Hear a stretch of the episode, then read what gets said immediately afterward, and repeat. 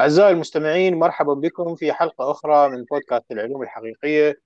محدثكم عمر المريواني ومعي في هذه الحلقة ضيفي الدكتور جعفر الجوذري درس البكالوريوس في الجيولوجيا بجامعة الموصل في العراق ثم الماجستير في المجال ذاته عام 2003 جامعة الموصل. ثم درس الدكتوراه في علم الآثار الجيولوجي بجامعة درهام المملكة المتحدة 12 2014 ويسجل له في بحث الدكتوراه أنه اكتشف تسع تحولات تاريخية لمجرى نهري دجلة والفرات خلال فترة الهولوسين. في حين لم تكن الساحة العلمية تعرف سوى ثلاثة تحولات قبله. يعمل أستاذا في كلية علم الآثار بجامعة القادسية في العراق كما يشغل منصب المعاون للشؤون العلمية في الكلية ذاتها. أهلا وسهلا بكم دكتور. أهلا وسهلا بك شكرا أستاذ عمر على هذا اللقاء. أنا حاضر. شكرا دكتور. وسؤالنا الأول يعني نود أن نعرف الجمهور بمجال دراستكم ما هو كيف تصفون مجال دراستكم؟ وما هي الحقائق التي تغطونها والتطبيقات الأهم لدراسة الأنهر والمياه تاريخيا؟ نعم شكرا. أنا مجال دراستي جيولوجيا أثرية. هذا تخصص نادر يجمع بين علم الجيولوجيا علم الأرض earth sciences وعلم الآثار ال archaeology. لذلك بدراسه الدكتوراه اختارت مشرف geologist من قسم الجيولوجي بجامعة درهام بروفيسور مارك إيلن ومشرف آخر archaeologist اللي هو البروفيسور توني ويلكنسون. بصراحة اثنينهم الاثاري والجيولوجي هم عندهم خبرة واسعة بجيولوجيا وآثار العراق. ليش هذا التخصص؟ بصراحة كثير تخصصات سواء بالجيولوجيا عندنا حوالي 12 تخصص بالجيولوجيا وكذلك بالآثار عندنا أيضا حوالي 15 تخصص. لكن هذا التخصص اللي هو نصف جيولوجي ونصف اركيولوجي هذا يستخدم قوانين الجيولوجيا لفهم الآثار.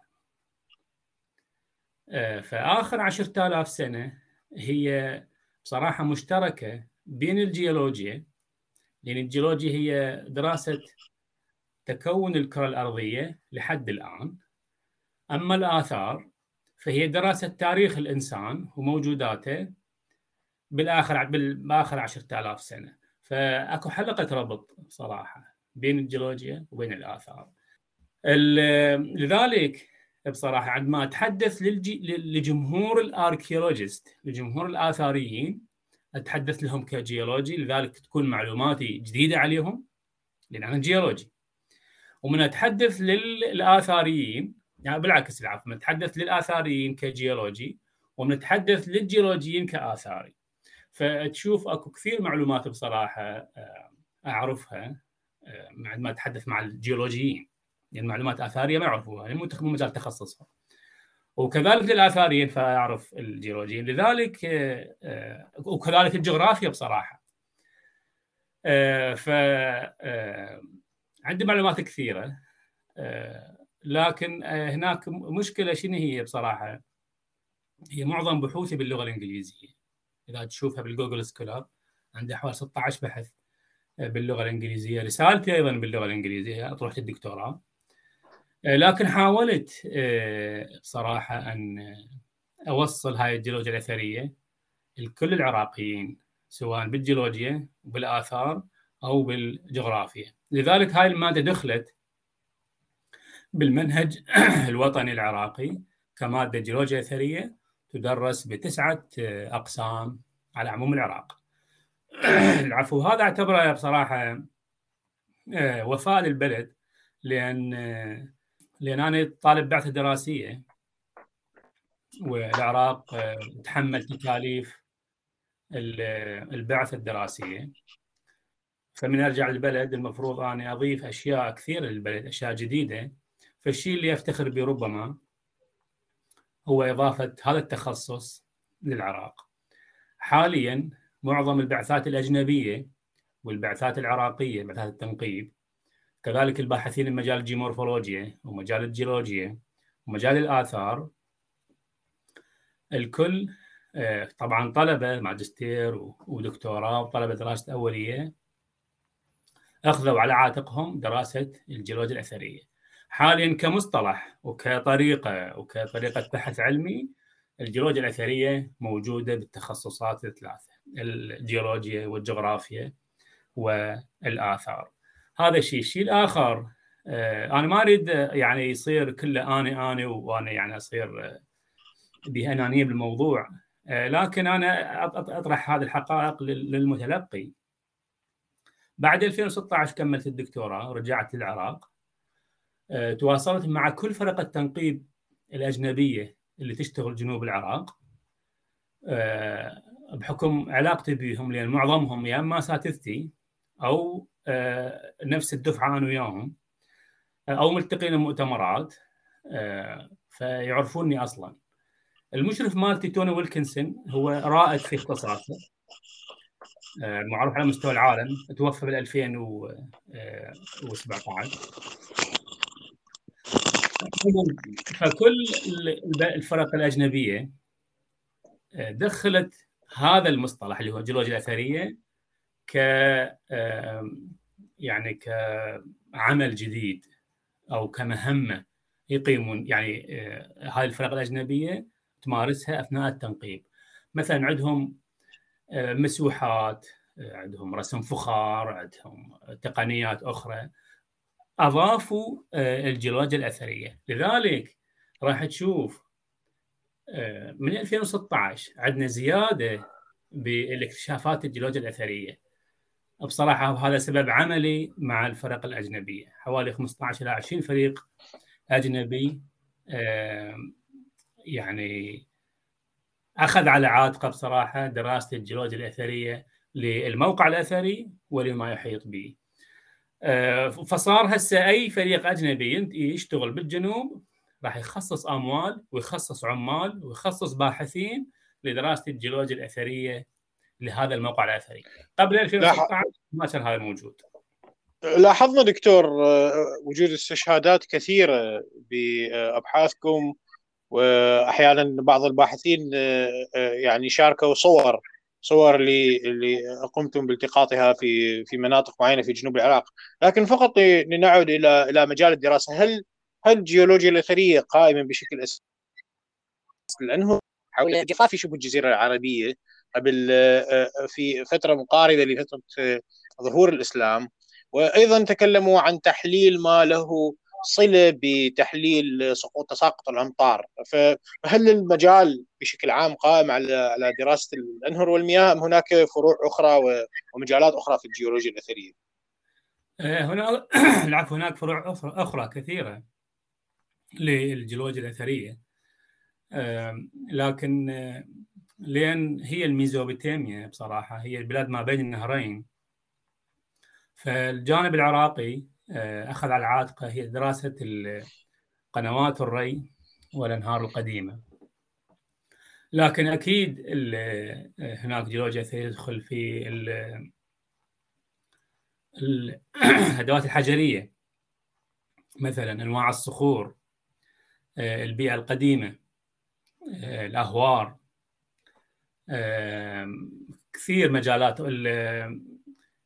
الحبوب اللقاح آه، القديمة والسبورات القديمة المتحجرات أي أشياء كثيرة أخرى بصراحة.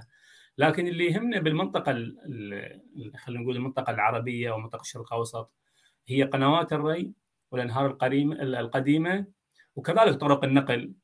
هذا إحنا كلنا نسميه نسميه landscape archaeology بصراحة. هذا مصطلح جدا مهم. ال landscape archaeology اللي هو شكل سطح الأرض من ناحية آثارية. فايش يظهر على شكل سطح الأرض؟ تظهر قنوات الري، تظهر الانهار القديمة، تظهر الطرق القديمة، الأسوار، الخنادق، المناطق المسالك النهرية، الأهوار القديمة، آه، الحدود، آه، أي أشياء العيون مثلا، أي أشياء على سطح الأرض. هذا التعريف الجيولوجيا الأثرية من ناحية ال landscape archaeology. فهذا التخصص آه، آه، طبعا من تجي القنوات الري أو أو طرق الري هي ليست بالقنوات فقط. توجيه الأمطار ما بقنوات ري لكن أيضا يعتبر هذا جيولوجيا اثريه استخدام إحنا نسميها الكهاريز. أيضا هذا مو قنوات ري. السدود أشياء أخرى. فهي ال irrigation system خلينا نقول مثلا اللي هو مو فقط قنوات الري. فالمصطلح اللي يجمع كل هذه الأمور اللي هو ال landscape archaeology نعم. لاحظنا في بعض الدراسات تذكرون يعني ليس بالضرورة من بحثكم يعني أبحاث أخرى في المجال تذكرون النصوص التاريخية. فهل تأخذون النصوص التاريخية بنظر الاعتبار؟ مثلا أحد الباحثين قد مثلا كان يفيض. قد يذكر أحد المؤرخين مثلا تأريخ معين لسنوات الفيضان. هل تاخذون هذا بنظر الاعتبار وما هي وسائلكم الأخرى للدراسة التاريخية لل للمناخ وللأنهر ولدراسة الجيولوجيا اثاريا؟ يعني نعم سؤال فيه شقين يعني. نعم النصوص التاريخية الكتابات المسمارية جدا مهمة لأن بالكتابات المسمارية وثقت عمليات حفر قنوات الري وطرق السقي والفيضانات وكذلك الصراعات على المياه وصفت وصف دقيق تنقل استخدام الإنسان للتنقل عبر المياه ذكرة الأهوار. فعندنا أرشيف صراحة وتوثيق كامل وتفصيلي لل landscape archaeology بالماضي. موجود في النصوص المسمارية باللغات السومرية والبابلية والاشوريه وهذا مصدر جدا مهم أنا اعتمدت عليه بصراحة بدراستي لل landscape archaeology بالعراق اللي هو مظاهر شكل سطح الأرض بالعراق. فهذا مصدر. المصدر الآخر النصوص الساسانية اللي هي قبل الإسلام. هذا أيضا مصدر آخر. المصدر الآخر اللي هي الخرائط والنصوص الإسلامية. المصدر الآخر اللي هو الرحالة سواء العرب أو الأجانب. نتصور كم مرحله يعني كم مرحلة من مراحل الكتابة كانت اللغة الكتابه المسمارية مصادر. الساسانية أيضا خلينا نقول العرب قبل الإسلام وكذلك بعدين الفترة الإسلامية إلى حد الرحالة. هذا كل الرصيد الأرشيف تم استخدامه لمعرفة يعني ال irrigation system أو ال landscape archaeology بصراحة اللي هو خلينا نقول خلينا ناخذ نهر الدجلة والفرات قنوات الري. هذا من جانب. من جانب آخر الخرائط القديمة مهمة جدا. الصور الفضائية القديمة سواء المأخوذة بالطائرات أو بالأقمار الاصطناعية. إحنا نسميها صور كورونا مو كورونا هذا المرض لكن الصور هي صور صور قمر صناعي اسمه كورونا في ستينات القرن الماضي. هاي مهمة جدا. ليش مهمة؟ لأن هذه تصور سطح الأرض قبل التقدم العمراني. فالعراق بالستينات مو مثل العراق بالألفينات. يعني أكيد كثير من الغابات وأشجار النخيل والمشاريع والمشاريع الزراعية أكيد أكو كثير تغير بصراحة. إلى ان ناخذ الصور الفضائية عالية الدقة بحيث يعني هذا الموبايل ممكن تشوفه من طريق الصور الفضائية. صور الدرون أيضا. فتصور يعني أنا اللي ارجوه أن يتصور حضرتك والمستمع بانه الكم الهائل من المصادر اللي نستخدمها حتى نوصل للمعلومة.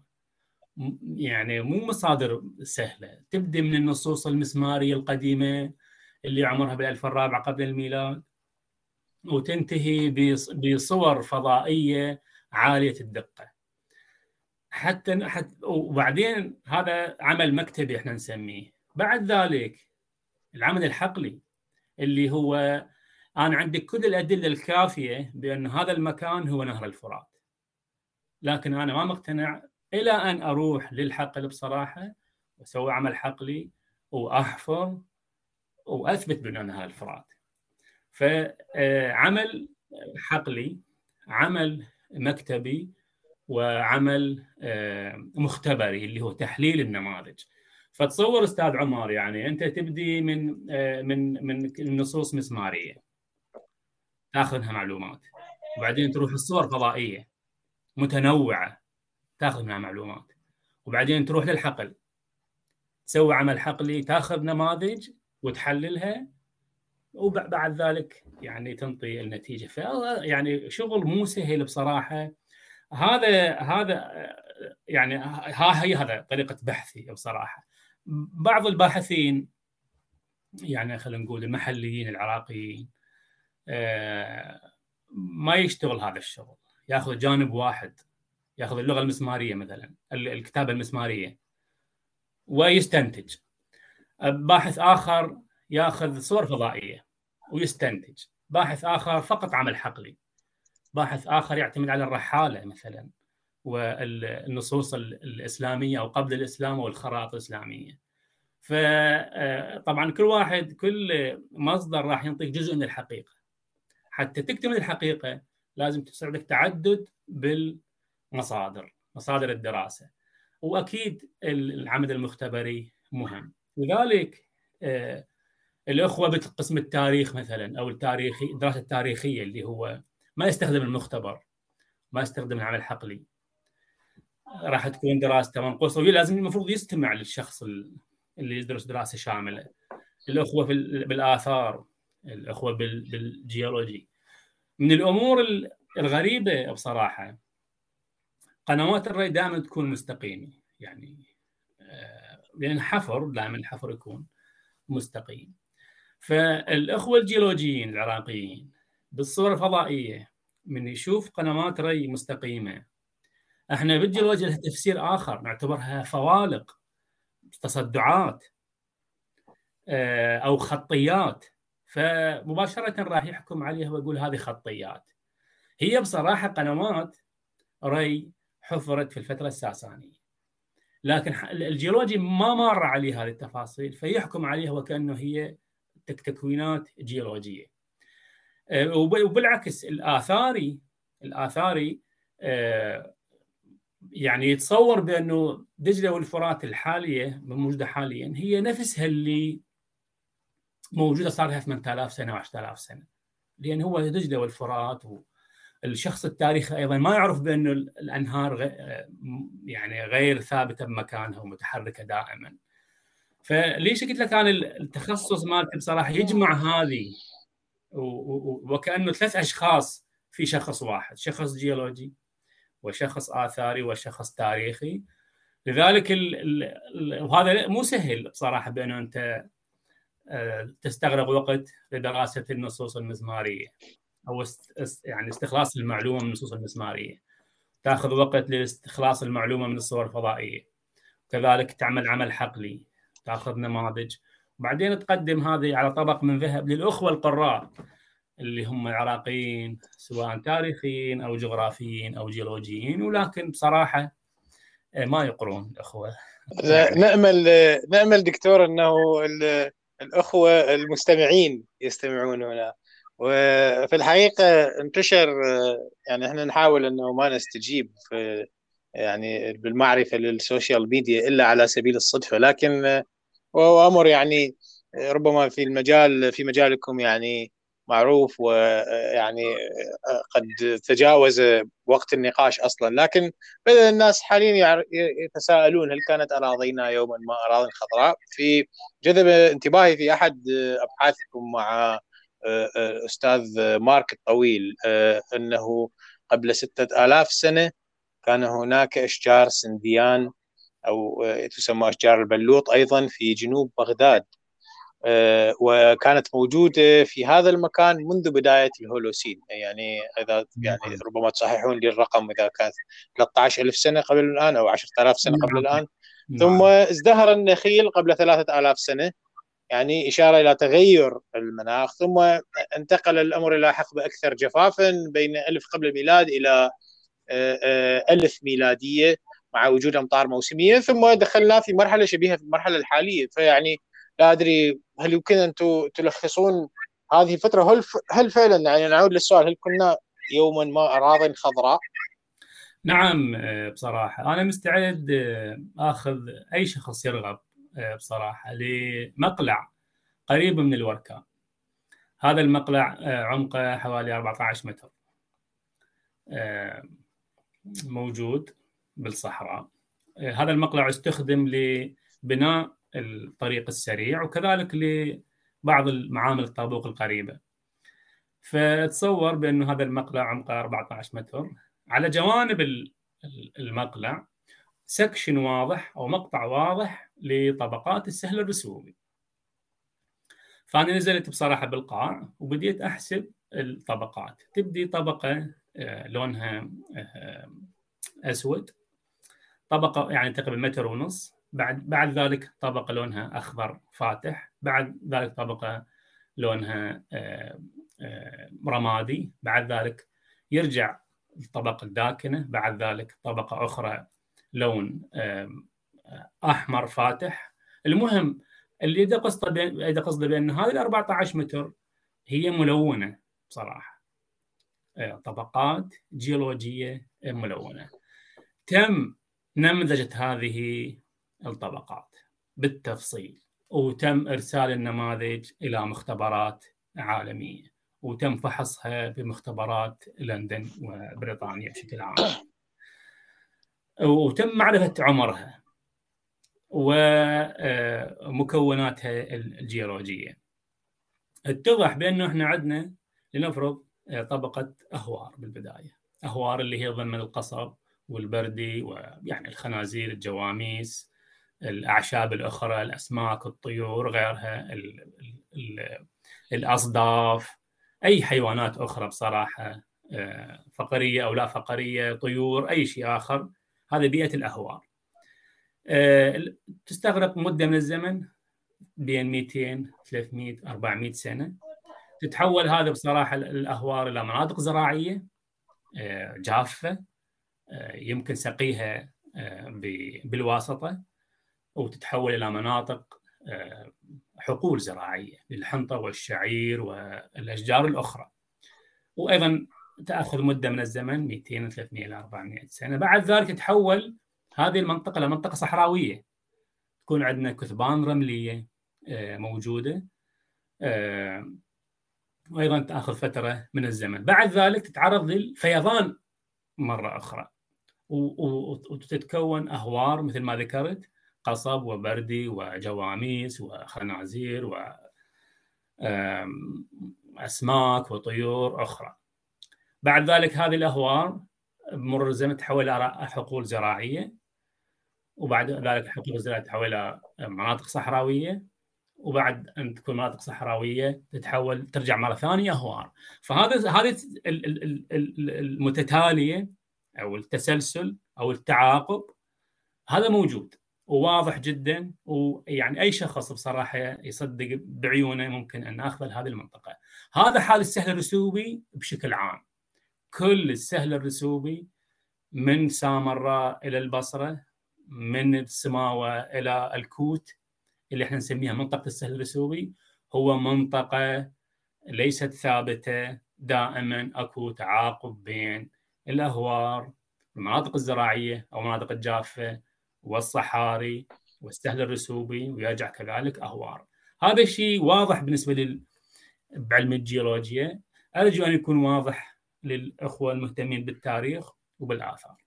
لكن دكتور يعني أمر مثل إشجار البلوط هذه خارج هذا السياق يعني يعني هل كانت الأرض يعني خلينا نقول مثل مناطق في شمال في في وسط أوروبا أو شمال أوروبا؟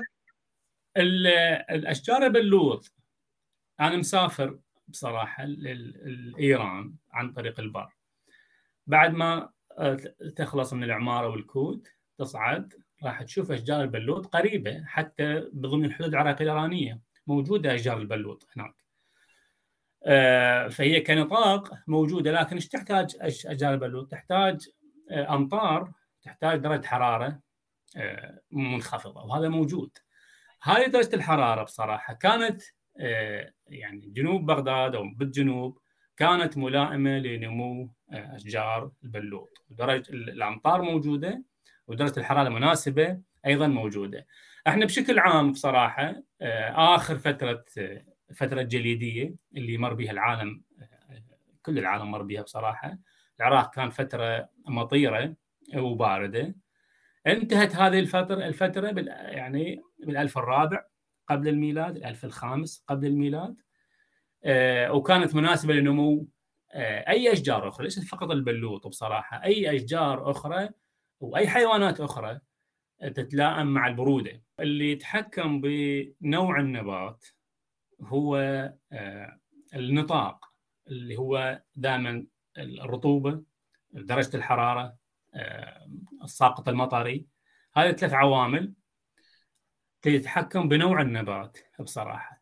نوع النبات يستجيب دائما للتغير المناخي.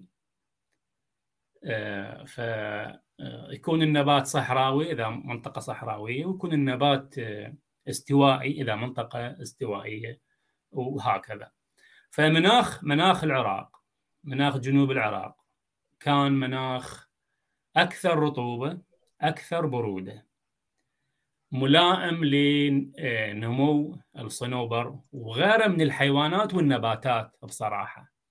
اللي ممكن هسه حاليا تنمو بعشيقة أو سنجار أو آه، قريب من شمال سوريا أو جنوب تركيا. غرب إيران آه، يعني هاي المناطق. اللي هي تقريبا آه، ساقط مطري أكثر رطوبة أكثر درجة حرارة منخفضة. فيصير الصنوبر وغيرها من النباتات الأخرى. هذا هذا المناخ كان سائد بالألف الرابع قبل الميلاد ألف الخامس نهاية الألف الثالث بداية الألف الثالث قبل الميلاد. هذا كان المناخ آه، موجود. بدأت الحرارة تزداد آه، وتختفي الحيوانات والنباتات بصراحة. تأتينا آه، باتجاه يعني باتجاه التصحر. فظهرت عندنا أشجار النخيل هي كانت موجودة لكن ازدادت طبعا اشجار النخيل. هسه حاليا أكو أشجار النخيل بصراحة بسامره مثلا التكريت حتى بالموصل أكو قليل من أشجار النخيل لكن مو مثل ما موجودة بالجنوب أو البصرة. فازداد عندنا أشجار النخيل وكذلك الحيوانات أيضا آه، اللي اللي تلائمها هذا الجو أو المناخ. وإحنا باتجاه بصراحة المنحني باتجاه آه، زيادة الحرارة وقلة الساقط المطري وقلة الرطوبة. آه، وهذا اتجاه طبيعي آه، بصراحة. وين المشكلة أستاذ عمر؟ المشكلة بأنه إحنا بالفترة الأخيرة آخر 20 أو 30 سنة صارت عندنا زيادة بدرجه الحرارة أكثر. يعني تغير مفاجئ أكثر. ولذلك إحنا نعاني من التغير المناخي وإلا إذا يصير التغير تدريجي ما عندنا مشكلة آه، بصراحة. لكن هذا التغير السريع هذا اللي سبب مشاكل. ومعظم الدراسات آه، تتحدث عن جفاف كامل لدجله والفرات يعني بال 2050 أو 2040 آه، تصور. وهذا شيء مقبول نقف عند هذه النقطة هل هل هذه هي التوقعات حاليا؟ لا لا هذه التوقعات مبنية على بحوث علمية رصينة. على استقراءات للمناخ المستقبلي آه، وليست هي يعني رجما بالغيب. آه، هذه الدراسات الاخوه المختصين يعرفونها آه، معتمدة على مواد موجودة بالكهوف إحنا نسميها الاستلاكمات والستلاكتايت. تتنبأ بالتغير المناخي يعني تسوي مثل اللوغاريتميه أو أو معادلة للتغير المناخي فمتجه نحو الجفاف. المنطقة كلها وليست العراق فقط. هذا الشيء اللي أنا أحب أركز عليه بأنه التغير المناخي هو تغير عالمي. حصة منطقة الشرق الأوسط جفاف. أكو بعض المناطق حصتها فيضانات بعض المناطق حصتها آه، آه، أمطار. بعض المناطق حصتها ثلوج بعض المناطق حصتها عواصف وفيضانات. العراق حص العراق من المناطق اللي من المنطقة منطقة الشرق الشرق الاوسط حصتها بصراحة عواصف ترابية وجفاف وقلة أمطار. فتركيا تعاني راح تعاني من الجفاف إيران أيضا تعاني من الجفاف أفغانستان غيرها. فاللي يشاع حاليا اللي هو الفهم الخاطئ لجفاف تجاوز الفرات بأنه تركيا وإيران ما تنطينا حصتنا المائية. لا يا عزيزي المنطقة كلها بصراحة تعاني من جفاف عام. هذا الجفاف راح يستمر. تركيا راح تعاني من تغير من من من جفاف وحصة يعني المياه غير كافية. إيران راح تعاني لكن العراق يعاني أكثر يعاني مبكرا. يعني عشر سنوات قبل إيران وتركيا.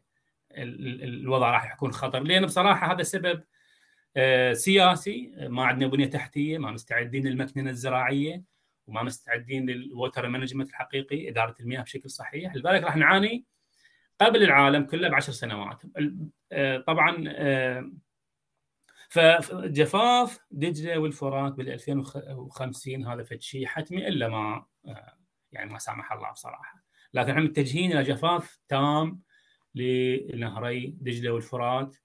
وهذا إيش راح يصير؟ طبعا راح يتحول كل الجنوب وحتى بصراحة الوسط والشمال راح يتحول إلى مناطق آه، صحراوية آه، حالها حال صحراء السعودية وسوريا.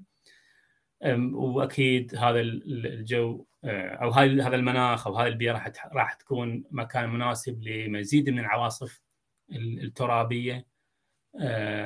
والوضع جدا آه، أنا ما اكون يعني هذا شغلنا كباحثين بصراحة بأن الوضع راح يكون جدا آه، مأساوي آه، بصراحة. المناخ ربما أقسى من من أي تغيرات سياسية من أي حروب أخرى بصراحة.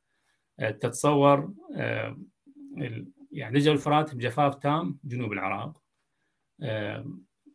ومو بس جفاف بصراحة. جفاف وعواصف ترابية ودرجة حرارة آه، جدا عالية. راح نعتمد على المياه الجوفية. خزين المياه الجوفية ما راح يكون كافي ونوعية المياه الجوفية راح تكون ليست عذبة. نعتمد على تحلية مياه الخليج. راح تواجهنا راح تواجه العراق مشكلة وان هي مشكلة الفساد الإداري. مثل ما إحنا ما عندنا بنية تحتية لا طرق. ريسايكل التضخم السكاني. تضخم سكاني وما عندنا مشروع يعني بصراحة قائم يعني. اعطيني فد وزارة تشتغل أو مشروع مثلا. هل عندنا طرق؟ شبكة طرق؟ هل عندنا شبكة مطارات؟ هل عندنا شبكة قطارات مثلا؟ هل عندنا شبكة مصانع؟ فلماذا تكون عندنا شبكة آه، تحلية مياه. أيضا ما راح تكون شبكة تحلية مياه صحيحة. فمشكلة راح يصير هجرة بصراحة هجرة للمناطق الغنية وهي راح تكون هجرة تدريجية. آه، بالبداية مثلا مناطق العمارة والناصرية تهاجر جنوبا للبصرة وشمالا لمناطق الحلة والنجف وكربلاء وبغداد. وبعد ذلك أيضا راح تصير هجرة موجه هجرة ثانية اللي هي الحلة والوسط راح يهاجر للشمال وبعد ذلك راح يصير ما أدري وين هاجر عموما أنا هذا يعني شيء اشوفه جزء إحنا ما موجودين أو موجودين ما أعرف. لكن آه، هذا هذا شيء آه، موجود. وهذا الشيء بصراحة أريد أروح للجانب الجيولوجي مالتي. إحنا عندنا آه، أستراليا قارة أستراليا ثلاث أرباعها جفاف. بصراحة تجي الجزيرة العربية ثلاث أرباعها جافة يعني. الصحراء دكتور دكتور يعني... ما هو مثلا التسلسل التاريخي مثلا الجزيرة العربية أيضا لنفس التسلسل خضعت يعني في فترة ما في بداية الهولوسين كانت أيضا أرض آه، جيدة ما يسمى الفترة الأفريقية الرطبة كذا. إي طبعا اللي العراق هو جزء من الجزيرة العربية. اللي واجه العراق واجه الجزيرة العربية. ليش العراق أخضر والجزيرة العربية صارت آه، صحراوية؟ دجله والفرات عندنا موجودين. بدون دجلة والفرات إحنا جزء من الصحراء العربية بصراحة. لكن وجود دجلة والفرات خلى السهل الأسود أو السهل الأخضر أو أرض السواد. وإلا هي تقريبا نفس الأمطار متقاربة نسبة الأمطار ونسب متقاربة جدا.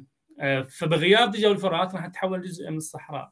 يعني دكتور هل يعتبر الأرواء يعني بشكل عام دليل على زيادة الجفاف وتغير المناخ؟ يعني ربما تشاهدون في بريطانيا ليس آه، يعني أنظمة ارواء قائمة على السقي من الأنهر.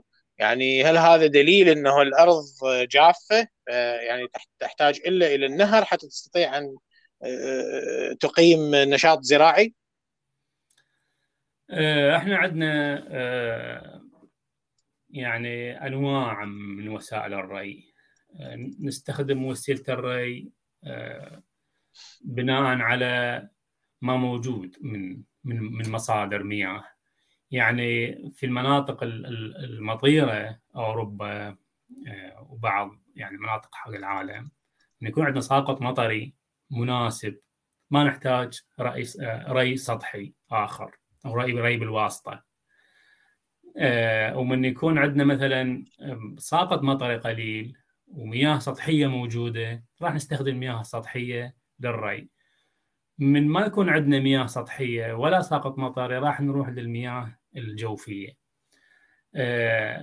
فإذا تأخذ شمال أفريقيا والشرق الأوسط اعتمادهم على الري يا أما بالمياه الجوفية والمياه السطحية. مصر مثلا مياه سطحية.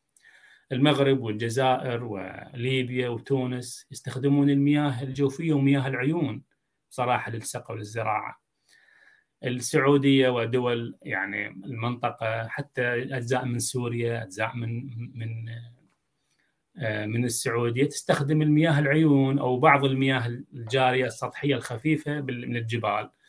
العراق آه، تدري شمال العراق ممكن يستخدم الساقط المطري وممكن يستخدم العيون. جنوب العراق معتمد آه، بالكامل على المياه السطحية.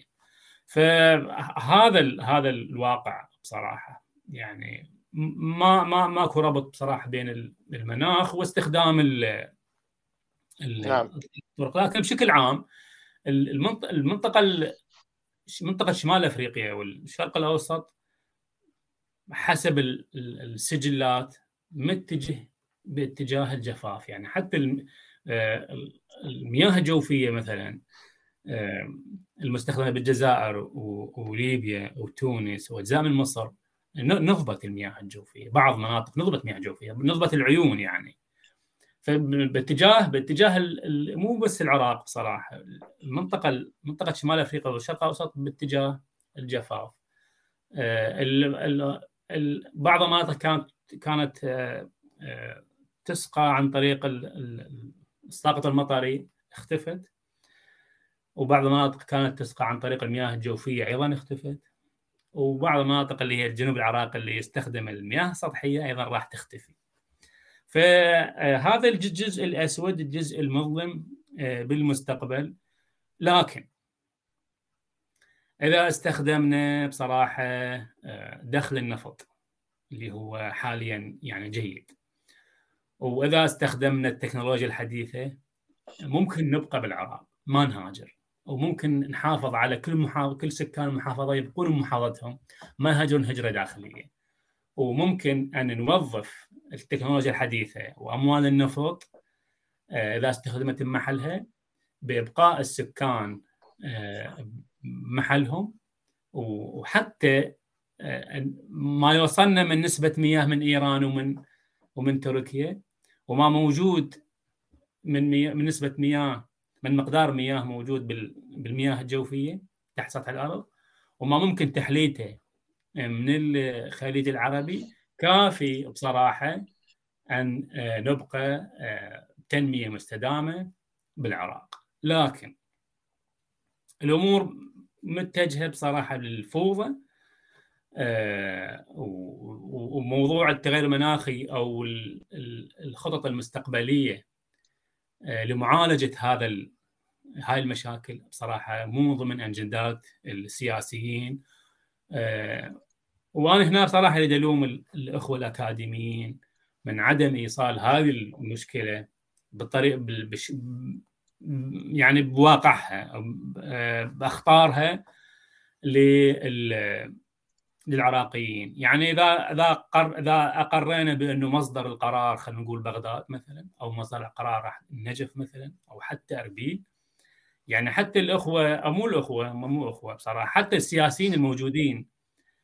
يعني أيضا ما يقبل أي شخص بغدادي أو نجفي أو أربيلي ما يقبل أربيل يعني هجرة سكان أربيل أو هجرة سكان النجف مثلا أو هجرة سكان بغداد أيضا ما يقبل بهاي المستقبل. فأكيد راح يأخذ أكشن. لكن اللي جاي أشوفه أنا كثير السفر داخل العراق. يعني ماكو منطقه داخل جنوب العراق أنا ما زايرها ما نشتغل بها عمل حقلي المشكلة أكبر مما ينقلها الإعلام. ما عندنا أرياف حاليا بالناصرية وبالعمارة. أطراف بابل أطراف الديوانيه هاجرت السكان. هجرة فظيعة بصراحه صار سكان فقط بالمدن مو المدن الصغيرة المدن الكبيرة. كان القرى كثير من القرى بصراحة اختفت. كثير من الريف اختفى. الزراعة الرعي اختفاء واضح. لكن هذا غير مسجل وما حد يكتثر له يكتثر لا ببغداد ولا بمجلس النواب. وصار شيء طبيعي تغير مناخي. تركيا وايران تسد المياه. حراره حرارة ينطون عطلة إذا صارت 50 يعني هاي إجراءات مؤقتة. آه، لكن العلم أثبت بصراحة بأنه ممكن بوجود أموال النفط وبوجود عندنا كفاءات كثيرة وعندنا مهندسين بصراحة. آه، والعراق بلد متنوع المصادر والموارد. ممكن استثماره وممكن أن نبقى بالعراق برغم التغير المناخي. دكتور بمناسبة الكلام عن أنه ما يمكن أن نفعله يعني تجاه هذا الوضع المناخي المتأزم يعني نجد أن هناك نظرية تدعى نظرية البناء التخصصي وأيضا في أحد الأبحاث التي شاركتم فيها نيش كونستراكشن ويتكلم عن تشكيل الإنسان بالقنوات والأنهر بالقندس أو عندما يحفر يصنع آه، أشبه بالسدود الصغيرة أو الكائنات الدقيقة التي تعيش في الحيد المرجاني. فقبل ان يعني دون قنوات. هل نؤثر سلبا أم ايجابا على البيئه ام ام, أم أن الموضوع له أبعاد أخرى؟ يعني دون أن نقول سلبا أو ايجابا. آه النظرية الشائعة بأنه نزول آه البشر مع دجلة والفرات إلى الجنوب ولكن عندهم خبرة توجيه المياه. فهناك منطقة نسميها دلتاوات البثوق باللغة العربية كريفاس سبلي باللغة الإنجليزية. هي المنطقة اللي بصراحة من يصير كسر بسيط بمجرى النهر يصير فيضان تلقائي للمياه. هاي المنطقة هي أول يعني أول منطقة بصراحة. الإنسان استطاع أن يوجهها ويسكن بهاي المنطقة ويستخدمها كحقل زراعي. يعني توجيه الإنسان أو تشكيله أو العمل في منطقة دلتوات البثوق لا يحتاج إلى مهارات كثيرة لا يحتاج إلى معدات وكذلك لا يحتاج إلى بشر آه، كثيرين. يعني يحتاج فقط آه، يسمونها هاوس هولد يعني بيت واحد. آه، زوج وزوجة أو أولاد مستعد ممكن أن يزرعون هذا الحقل الزراعي. ف إذا عندنا صارت صار استيطان بسيط بهاي المنطقة. بعد ذلك آه، تجي عائلة أخرى تسكن آه، بمنطقة الدلتا الأخرى دلتاوات البثوق وال crevasse splay أيضا عائلة أخرى تسكن آه، دلتا أخرى. فصار استيطان بسيط لضفاف دجله والفرات. بمرور الزمن الإنسان تعلم تقنية توجيه المياه آه، وبعد ذلك تتعلم تقنية حفر قنوات بسيطة وعمل آه، حقول زراعية آه، بسيطة.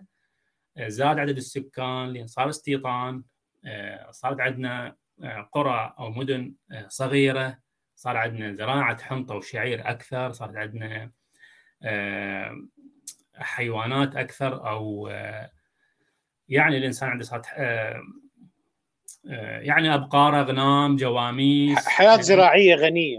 حياة زراعية وحيوانية أكثر آه، صار عندنا صراع صراحة على المناطق صار عندنا توجه ديني أكثر. وبعد ذلك صار عندنا آلهة وقادة و دويل يعني شخص ممكن يكون آه، زعيم يوحد هذه الدويلات الصغيرة ويجمعها بدولة أخرى. وظلت عندنا آه، يعني السومريين والدويلات المدن السومرية. وبعدين صارت الإمبراطوريات. فأرجو أن تكون واضحة فكرة بداية أن عائلة صغيرة تتمكن من استخدام النهر لزراعة بعض المحاصيل. وبحكم الخبرة والزمن هاي العائله صارت عائلتين ثلاثة بعدين صارت قرية وبعد ذلك صار عندهم آه، قرية أخرى وأكو شخص آخر حب يجمع هاي القرى بدولة وصارت الدويله وبعد ذلك الدويله هناك دولة أخرى على نهر على نفس النهر أو نهر آخر وصارت دولات المدن السومرية وبعدين صار عندنا إقليم سومر وبعد ذلك صارت عندنا يعني حضارة وادي الرافدين. فهذا الاستخدام. استخدام الإنسان للنهر. آه، آه، كل ما بصراحة زاد عدد السكان وزادت خبرتهم بتوجيه المياه طال طول القناة يعني ازداد طول القناة وحجمها وازدادت الأراضي الزراعية اللي ما كان يوصلها مياه. فبدا الإنسان من بضعة أمتار قناة بسيطة بضعة أمتار بالألف الخامس أو السادس قبل الميلاد. إلى وصلنا لقناة النهروان اللي تمتد من سامراء إلى الكوت حوالي 300 إلى 350 كيلومتر. فمن 3 أمتار إلى 300 كيلومتر. تصور آه، فرق الخبرة خبرة الإنسان هو نفسه بصراحة الإنسان الرافديني آه، بدأ بقناة 10 أمتار و15 متر. وانتهى بقناة 300 كيلومتر. نفس الإنسان طبعا لكن بزيادة الخبرة وزيادة طبعا الاداره إدارة المياه وإدارة الدولة. فأتصور يعني نفس الأرض وتصور يعني حجم القناة أو أو أو تعقيد أو حجم الحقل الزراعي. يعني أرجو أن تكون هاي نقطة واضحة آه، عمر بين بين قناة ري صغيرة تقاس بالأمتار آه، تقوم بها عائلة واحدة إلى قناة النهروان اللي هي تبدي من سامرة تمر على ديالة على آه، بغداد وبعد ذلك تنتهي بالكوت بواسط. لو أردنا أن نصف هذه القناة الطويله تأثيرها على البيئة وعلى الانهر بشكل عام. هل مثلا ممكن أن نقول إنها تسبب ضررا باي شكل من الأشكال آه، أو مثلا ضرر للأرض؟ آه، يعني مثلا من ناحية ملوحة أو أي شيء على التربه أو على اخر منها هو لا لا بصراحة ال ال ال الإنسان ممكن أن آه، يعني ممكن أن تصير نشاطاته تخريب للبيئة وللحياة على الأرض أو تكون بصراحة باتجاه تنظيم وازدهار كلمة ازدهار هل هي ازدهار الانسان أم ازدهار للبيئة؟ أه بصراحة بالمجمل الإنسان بصراحة ساهم بازدهار نفسه يعني ازدهار المدن لكن أه خراب البيئة. فرأيي الشخصي بصراحة بأنه آه، الإنسان الرافديني خلينا نقول آه، تطور هذا الإنسان هو ساهم بازدهار الإنسان والمدن والتمدن وخراب البيئة. فإذا هسه ترجع آلة الزمن ل 8000 سنة قبل الميلاد وتشوف منطقة السهل الرسوبي راح تشوف تنوع آه، بيئي حيواني ونباتي آه، مختلف تماما عن بعد آه، تطور الإنسان. خلينا نقول آه، يعني بصراحة يمكن يمكن العراق هو أول بلد تتأذى ب يعني تطور الإنسان. يعني لحد الآن تقريبا هو العراق هو دائما أو, أو أول بلد يدفع ثمن. ولذلك هسه العراق على ما أظن بأنه أكثر بلد راح يدفع ثمن التغير المناخي. يعني ليست أيضا دكتور آه، لا أدري أيضا إن كان هذا في مجال تخصصكم لكن آه، مثلا استراتيجيات الزراعة والسقي آه، أحيانا يعني تستنزف الأرض بشكل ما. إي طبعا المكننة الزراعية تستنزف الأرض الزراعية. بصراحة كثرة المواد الكيميائية وكثرة المكننة الزراعية وتعقيدها يعني يعطي نتائج سلبية على التغير على التنوع الأحيائي. الأرض تنهك وكذلك النباتات وكذلك الأحياء. يعني مو مو بالضرورة تكون الحيوانات الفطريات الحشرات غير دقيق كلها كلها بصراحة. لذلك كل كل ما تكون ال ال الأرض طبيعية أو الطرق طرق الري طبيعية كل ما تكون صحية أكثر.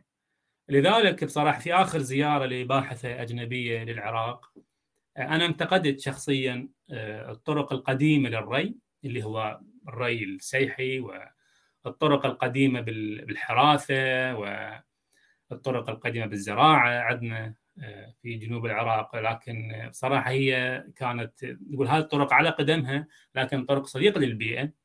تنوع احيائي موجود مو مثل الطرق اللي باوروبا بصراحة اللي تنهك البيئة وتنهك التنوع الأحيائي. عموما هذه فلسفه بصراحة موضوع معقد لكن الإنسان هو يستخدم كل ما موجود حوله لأن يبقى يعني بصراحة صراع من أجل البقاء ممكن يعني الانسان استخدم النفط استخدم الفحم الحجري قبله يستخدم الآن التربة يستخدم بصراحة كل شيء كل ما موجود على سطح الأرض لكي يبقى ولكي يزدهر. ولذلك إحنا يعني متجهين باتجاه تخريب الكرة الأرضية. يعني البلاستيك ال ال نعم الانبعاث الغازي غيره. يعني طبعا وكانت بصراحة أمنيتي بصراحة يعني كباحث بين ترجع آلة الزمن وأشوف البحار والعيون والأنهار. قبل نشوف اشجار البلوط في جنوب بغداد. اشجار البلوط نشوف مواقع دجل الفرات نشوف الأهوار. نعم. دكتور موضوع دراستكم في الدكتوراه يعني ربما لم نتطرق له حتى الآن وهو تحول مجرى الأنهار. كيف يمكن ان تشرحونه لجمهور غير متخصص؟ يعني كيف يمكن أن نهر يغير مجراه؟ هو يعني حاليا مثلا لو لشخص من بغداد أو من الكوت أو يعني المدن المطلة على دجلة يعني كيف يمكن أن يتخيلون أين كان سيكون النهر؟ هل مثلا سيكون في في الحسينية مار شرق بغداد ما هو النطاق الزمني لذلك؟ نعم السهل الرسوبي هو ملعب كرة قدم ودجلة الفرات هم لاعبين في هذا الملعب. ولهم حرية الحركة داخل هذا الملعب. بصراحة دجلة والفرات ليس لديهم مكان أو مسار ثابت في السهل الرسوبي. نهر دجلة كان قريب جدا من الفلوجة. ونهر دجلة كان قريب جدا من بابل. نهر دجلة كان قريب جدا من الوركاء من السماوة. نهر دجلة كان قريب من الناصرية. نهر دجلة كان قريب من البصرة. نهر الفرات كان قريب من بغداد. نهر الفرات كان قريب من الكوت نهر الفرات كان قريب من الناصرية من العمارة من البصرة. ليست هناك حد لأن السهل هو اسمه سهل منطقة منفتحة منطقة منبسطة تسمح ل النهر أن يتغير بكامل الحرية. ما كان عندنا سدود وما كان عندنا إنسان مسيطر على دجلة والفرات. إذا رفعنا السدود حاليا وال يعني السدود والنواظم راح لا راح دجلة يبقى بمكانه ولا راح الفرات يبقى بمكانه. تصور نشيل السدة الهندية. في أي نطاق زمني؟ هاي. في أي نطاق زمني؟ آخر عشر آخر عشرة آلاف سنة. يعني الحد يعني الحد تقريبا الفترة العثمانية. كان دجلة والفرات بصراحة لهم حرية أكثر. طبعا تتقيد حرية دجلة والفرات بالحركة بخبرة الإنسان. كل ما كان الإنسان عنده خبرة راح يقيد حرية دجلة والفرات بصراحة. آه، لكن آه، خلينا نقول بآخر 10000 سنة الحد الفترة الساسانية آه، كانت دجلة والفرات لهم حرية وقلت هاي الحرية لحد الفترة العثمانية. طبعا وانعدمت حرية دجلة والفرات بالتغير بعد الفترة العثمانية بصراحة. صار عندنا و... وهسه حاليا أكو ثبات بدجلة والفرات لكن قبله متغير. الشكل الأخير الشكل الأخير لدجلة والفرات هو عثماني. يعني شط الحلة آه، ثبت بالفترة العثمانية. شط الكوفة تكون بالفترة العثمانية. ما كان عندنا شط الكوفة أصلا. عندنا كان فقط نهر الفرات كان من الفلوجة للمسيب للحلة للديوانية باتجاه الجنوب. ما كان عندنا شط اسمه شط الكوفة. نهر الفرات ما كان يمر بالنجف وكربلاء اطلاقا. لكن هسه معظم نهر معظم نهر الفرات الجزء الأكبر من عنده اللي هو نهر شط نهر شط الكوفة شط أكبر من شط الحلة بصراحة. هذا صناعي تم حفره باليد بالفترة العثمانية. ما كان موجود. لولا شط هسه إذا نرفع آه، آه، السدة الهندية حاليا راح يجف نهر نهر الحلة 100% ويتحول بكامل مجراه لشط الكوفة. فاتصور مدينة الحلة محافظة بابل ومحافظه الديوانية معتمدين اعتماد مطلق على سدة الهندية. لو رفعناها ما راح يكون عندنا مياه اطلاقا بشط الحلة. إذا نرجع سده الكود اللي هي آه، نهر الغراف ونهر دجلة اللي يمر على العمارة إذا نرفع سد نرفع آه، سدة الكود راح تختفي تماما. نهر الغراف راح يجف يتحول المياه كلها إلى آه، نهر العمارة. فاللي مثبت دجلة والفرات حاليا هي السدود والنواظم الموجودة اذا نرفعها ونرفع تغير نرفع تحكم الإنسان بال بالقنوات راح يرجع دجلة والفرات لصباهم وهي اللعب في السهل الرسوبي ف... كيف يعني كيف تتم الحركة؟ يعني كيف تتم هذه الحركة؟